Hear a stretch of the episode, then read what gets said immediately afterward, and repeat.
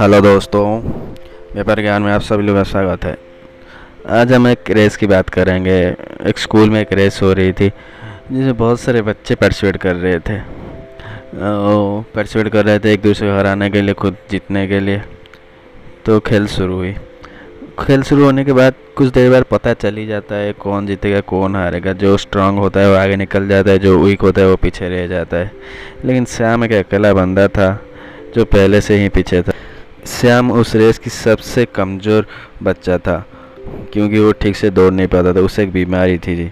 दौड़ना तो दूर की बात वो ठीक से चल भी नहीं सकता था। लेकिन वो हर साल पार्टिसिपेट करता था और वो लाइन क्रॉस करता था। फिनिशिंग लाइन हमेशा क्रॉस करता था।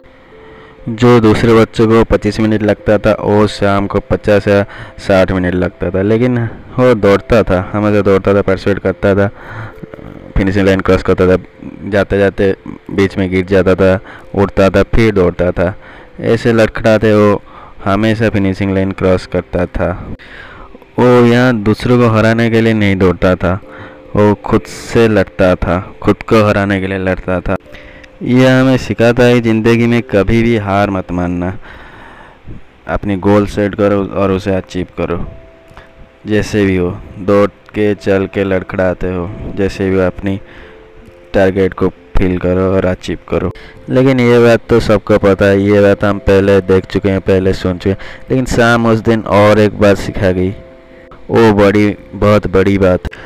पच्चीस मिनट के बाद जब बाकी बच्चों की रेस ख़त्म हो जाता है तो वो लोग, वो बच्चे से शाम के पीछे आ जाते हैं और शाम के पीछे पीछे दौड़ते हैं। शाम जब भी गिरता है, उसको उठाते हैं और इनक्रेज करते हैं फिर दौड़ने के लिए। ऐसे कंटिन्यू चलता है।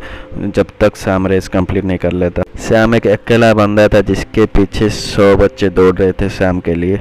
ये हमें सिखाता है कि जब आप खुद से कम्पीट करते हैं तो ओपोनेंट भी आ जाता है आपको हेल्प करने के लिए। लेकिन जब आप ओपोनेंट के साथ कम्पीट करते हैं तो कोई भी नहीं आता है। यही हमें लाइफ के साथ करना है, खुद के साथ कम्पीट करना है, खुद को ग्रोथ करना है, खुद को खुद से बेहतर बनाना है। तभी आप ज़िंदगी में आगे बढ़ पाएँगे सक्सेस पाएँगे। अगर ये स्टोरी अच्छा लगा तो मुझे कमेंट में ज़रूर बताना।